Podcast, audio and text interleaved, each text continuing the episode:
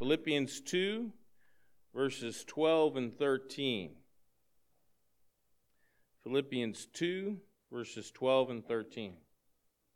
If you could, uh, please uh, pray with me. Heavenly Father, we thank you for this uh, beautiful Lord's Day that uh, we've been able to come together and to worship your Son, Jesus, Father. We ask you that you open our minds, you open our hearts, and that you be with Josh this morning as he uh, shares from your word, that um, you help him recall your will, your word accurately, and that uh, it would work in our lives, Father. We, we thank you for giving us your word. We thank you for giving us your Son. And we ask you, Father, to work in our lives and help us to be more Christ like. We thank you for your Son, Jesus, and his sacrifice. It's in Jesus' name we pray. Amen.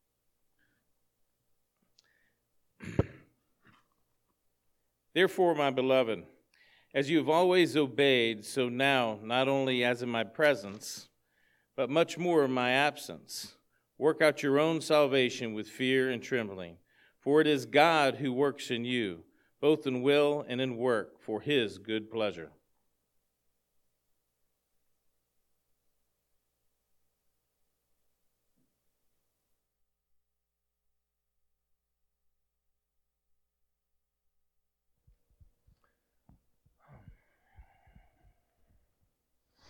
Good morning. It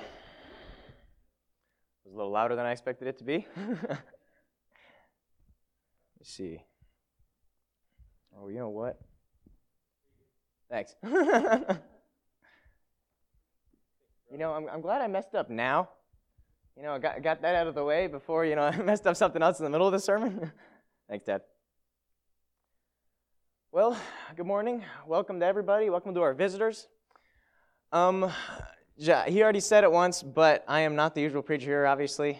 Um, I was the, the bald head over there that was giving us communion.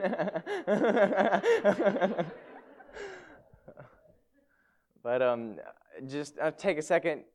Steve, Linda, Gibsons, you guys have been great blessing to the church here. Um, you know, just just from a, a young man that I get to listen, you know, obviously every Sunday, Wednesday I'm here. You know, coming out of quarantine, they have been I mean, it may just be me, but they have been extremely instrumental in everything that's going on here. I've been encouraged by every Wednesday, every Sunday. So, um, you know, let's not let's not take them for granted. You guys are doing great things. So, so thank you. With that said, uh, this morning, the uh, title of our lesson is "Real People," or learning to be genuine, more specifically. And uh, as a church right now, as I said, Steve's given a lot of a lot of great information. He's given a lot of lessons to us, and we're in a point right now you know, thank God that we're, we're in a point right now when we are experiencing a lot of growth.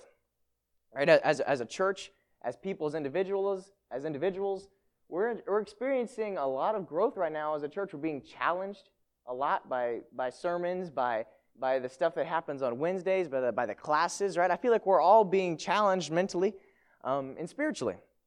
So I guess my lesson this morning is encouraging us to continue that process, encouraging us to, to become more genuine, encouraging us to, to grow a little bit more. So that's what we're going to talk about. Now, uh,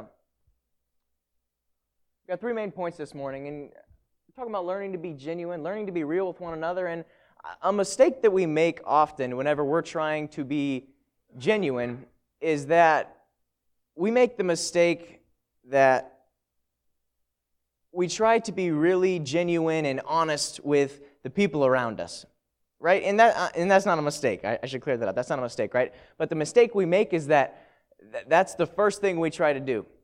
When we miss two crucial steps and then it makes it really really really difficult for us to truly be genuine with other people. So first oh this one's still working good.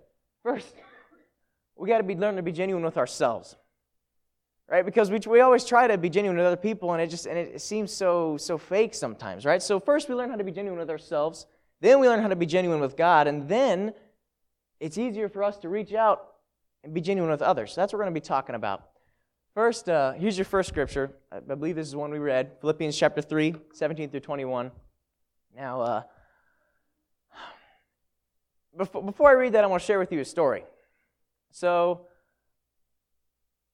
most of you know that I am, uh, I, I really enjoy like, like acrobatics. I, I, I jump on the trampoline a lot, right? You know, I'll do backflips, front flips, whatever. So I had this, this really good idea once. Really, in theory, it was a great idea. I had this idea that I was going to do a double backflip. Now, again, in theory, it really seems like a good idea. You know, it seems like something you should be able to do. I've seen hundreds of guys do it on YouTube, on social media, right? It looks easy, right? Easy, easy as can be. So I go in and I'm talking to my mom, like, you know what? I really think I ought to try that double backflip. I really think it's a good idea, and I'm, I'm, I'm psyching myself up, you know what I mean? I'm really getting into it. And she looks at me and she's like, mm, maybe that isn't such a good idea. And maybe you shouldn't be trying that just yet. And I'm, I'm thinking to myself, nah, nah, nah, I'm going to go ahead and try it. So you know what? I go out there, infused with confidence, and I'm bouncing on this trampoline as high as I can get. So I just go ahead and do it. Didn't think, didn't think any more about it. I just go ahead and do it, right? So I'm, I'm, I'm jumping up at peak of my jump, and I'm, and I'm tucked as hard as I can, right? You want to get that full spin. So I'm up in the air, and I, I get one backflip in, right? And this is the point when I was, had the most confidence in what I was about to do, right? I'm up in the air, I'm one backflip through, and I'm like thinking to myself, you know, I think I'm going to land this. this is going to be great. This is going to be so cool. First try, it's going to be great. So as I, as, I, as I have that thought, I'm thinking to myself, you know, I'm really going to do this. So I just sell out to it, right? I hug my knees in a tight ball and I lean my head back and I'm just ready to go for it, right? And at this point, I'm on the way down, right? I'm, I, am, I am going down this way, but I'm mid flip, right? And as I get closer to the trampoline, my confidence starts to, starts to drift a little bit. so I'm getting closer and closer, and as the trampoline's right here in front of my face, I realize, man, I'm not going to get it. and I tell you what, I smacked that trampoline so hard, my knees hit me in the face, and I was just lying there on the trampoline, all in a little ball, in pain. You know, I'm like, oh man, that was terrible. The reason why I start you out with that story, you know, is that if I would have only taken a second to take a look at myself, if I would have only taken, it would have only taken 30 seconds for me to just take a look in the mirror and say, Can you do this? Can you actually do this? The answer would have been no, and I wouldn't have tried it. I would have saved myself some pain. I would have saved myself some embarrassment. I would have saved myself a really terrible video that continues to circle around of me landing on my head. so that's where we're starting this morning. I'm going to I'm going to tie that into this verse, Philippians chapter 3.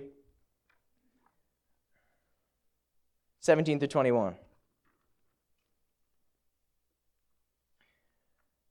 Brethren, join in following my example, and note those who so walk, as you have us for a pattern. For many walk, of whom I have told you often, and now tell you even weeping, that they are the enemies of the cross of Christ, whose end is destruction, whose God is their belly, and whose glory is in their shame, who set their mind on earthly things.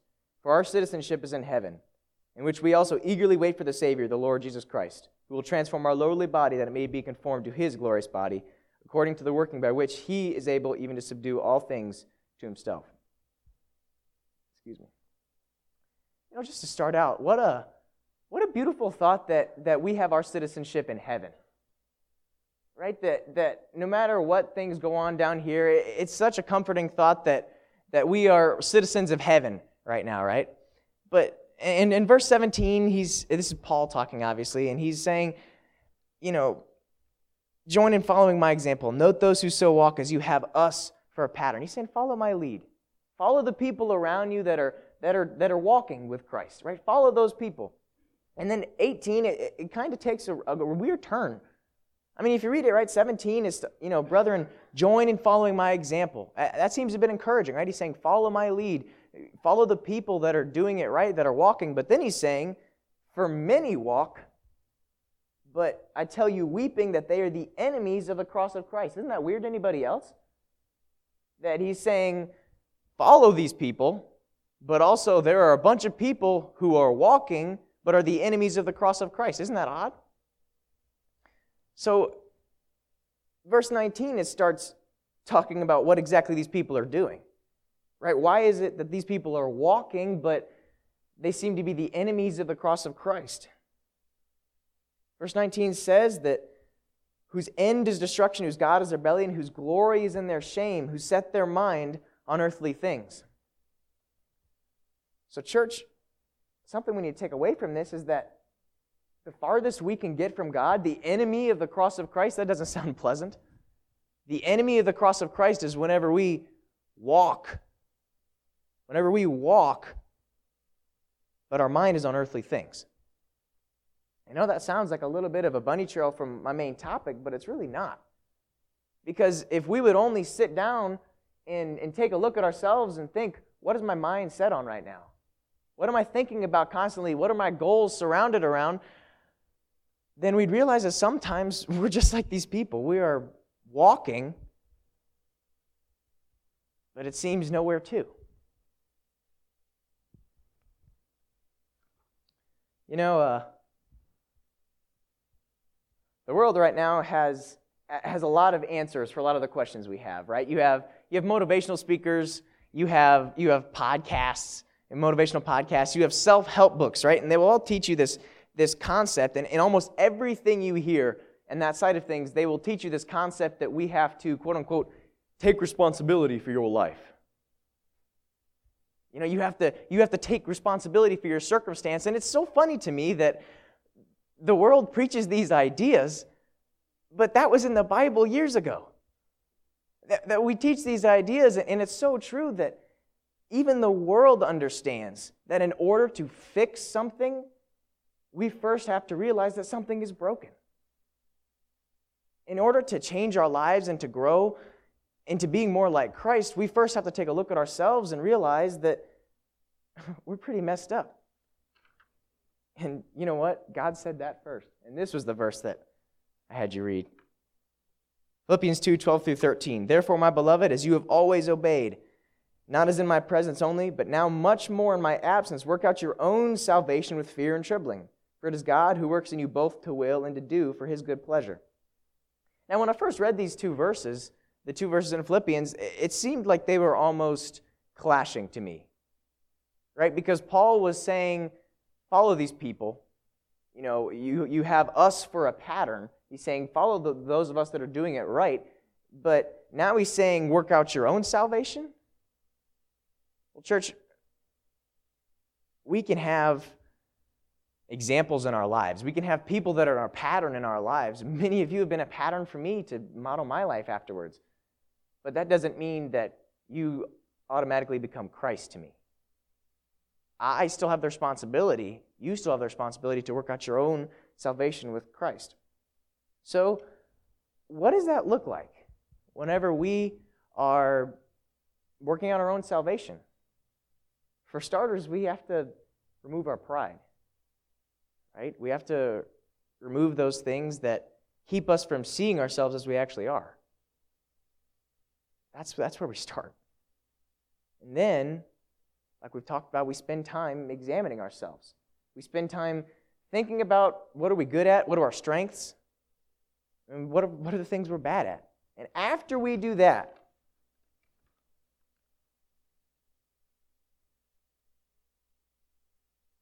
then we can start being real with God. Then we can start being genuine with God. So often we try to skip the first step. We try to go right to God and say, Here, here's everything. And yes, we're supposed to bring everything to God, but let's, let's spend some time truly examining ourselves, and then we bring to God specifically what we need. You know this guy.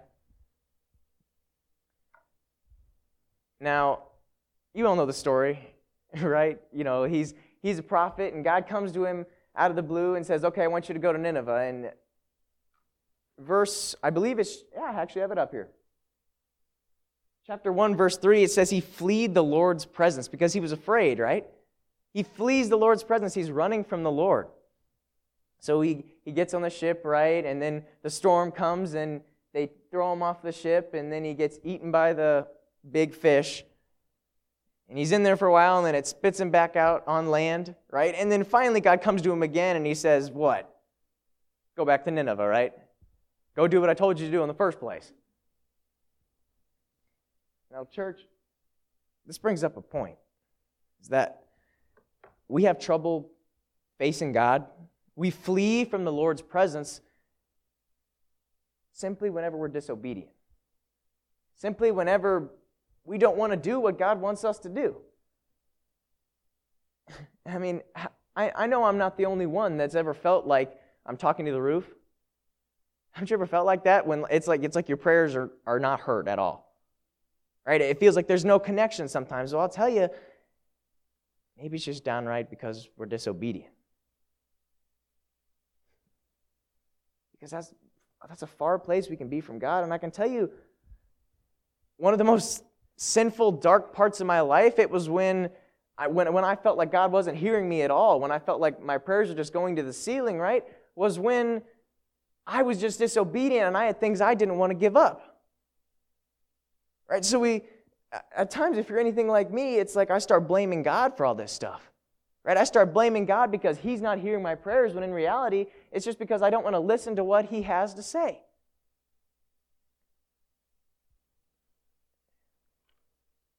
Isn't that verse in James? To him who knows to do good and does not do it, to him it is sin. Church, if we know what we should be doing, if we know where God is directing us, then let's just do it. That's where we start. That's how we start being genuine with God, is when we truly just put our own agendas out of the way and start just listening. Luke chapter 18, 9 through 14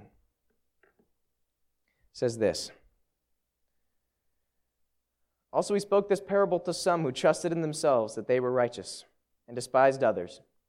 Two men went up to the temple to pray, and a Pharisee and the other a tax collector, one a Pharisee and the other a tax collector. The Pharisee stood and prayed thus with himself God, I thank you that I am not like other men, extortioners, unjust, adulterers, or even as this tax collector.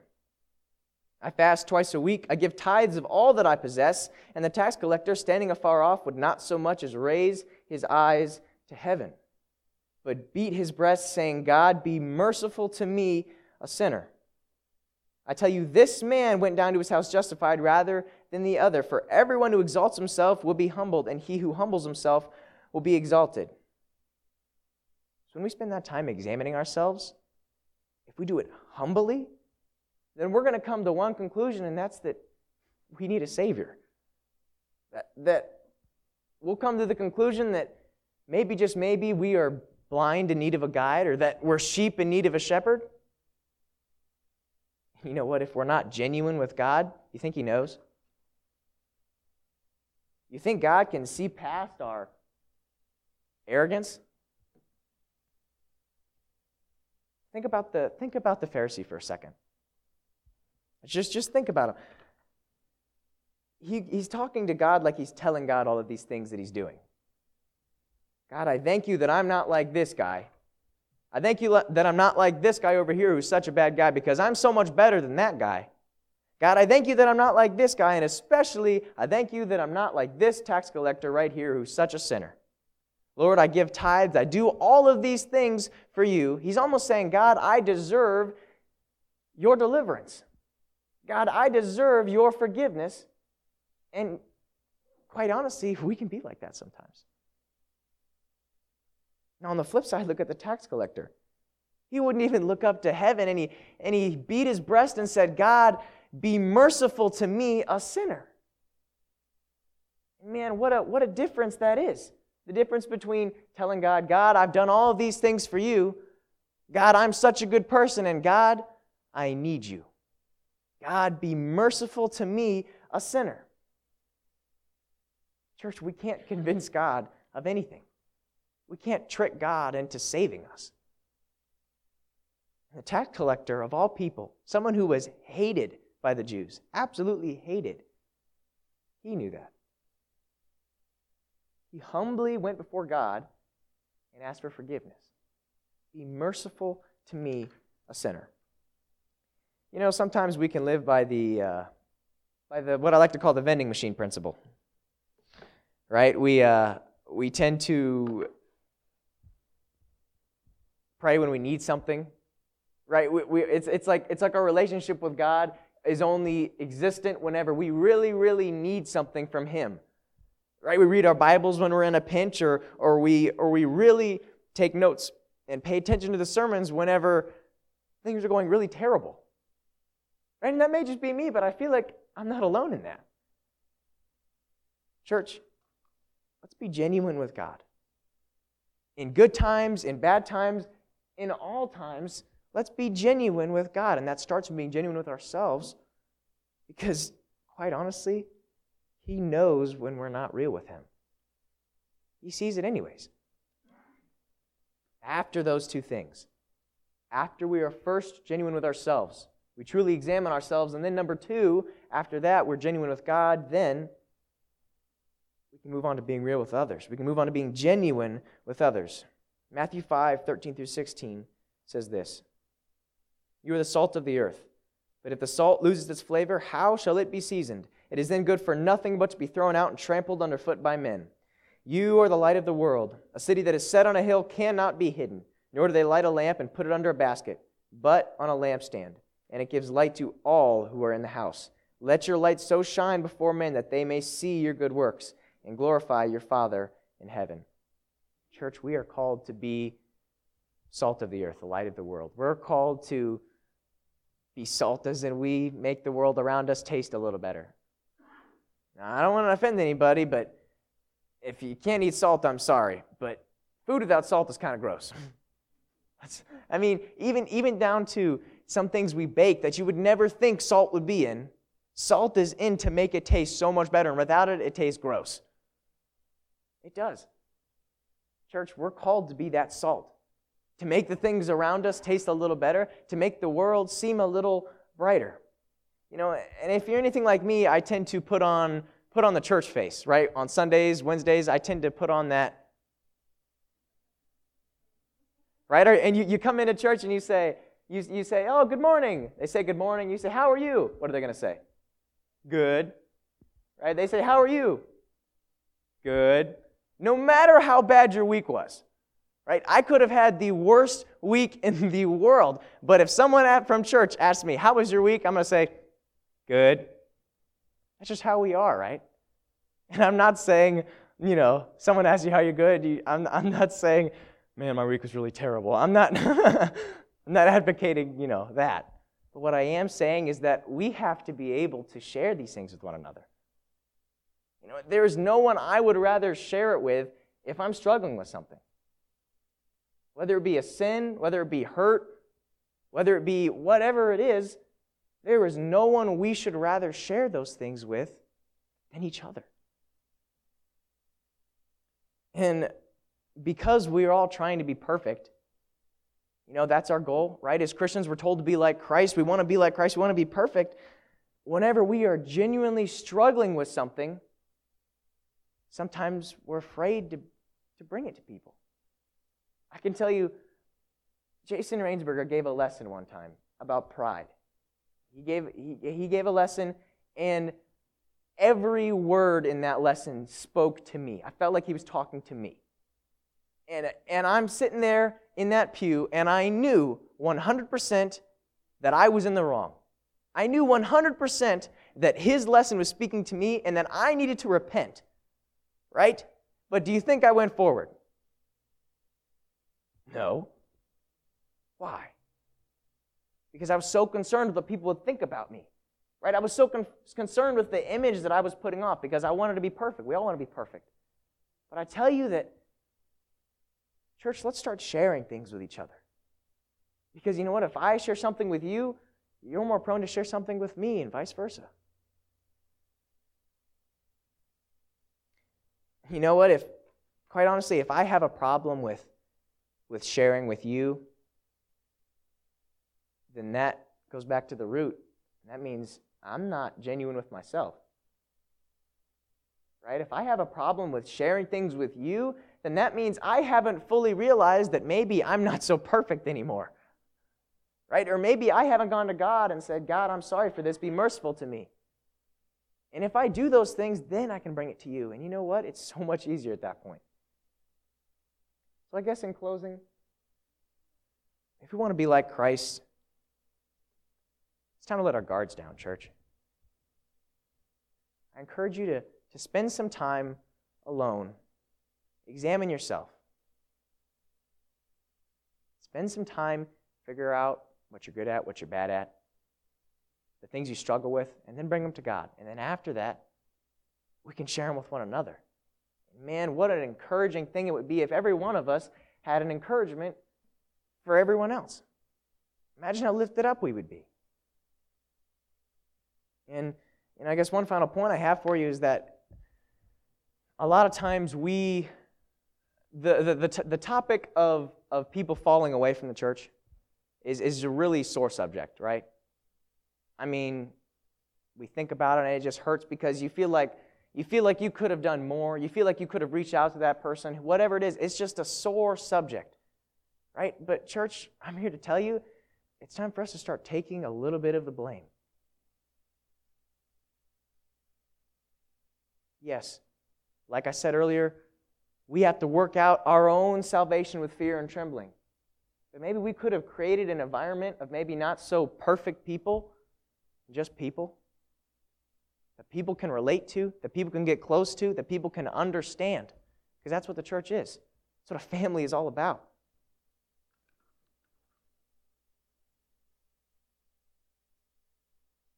And I want to leave you with this verse John chapter 13, 33 through 35. Little children, I shall be with you a little while longer. You will seek me, and as I said to the Jews, where I am going, you cannot come. And so now I say to you, a new commandment I give to you, that you love one another as I have loved you, that you also love one another. By this, all will know that you are my disciples, if you have love for one another. With that said, church, it's customary that we offer an invitation. If you need to get baptized, there is no better time than, than right now to do that. Don't wait. You can be put in the waters of baptism and have your sins forgiven. Or, if you just need the prayers of the family that we have here, if you just need the prayers, or you need anything at all, come forward as we stand and sing.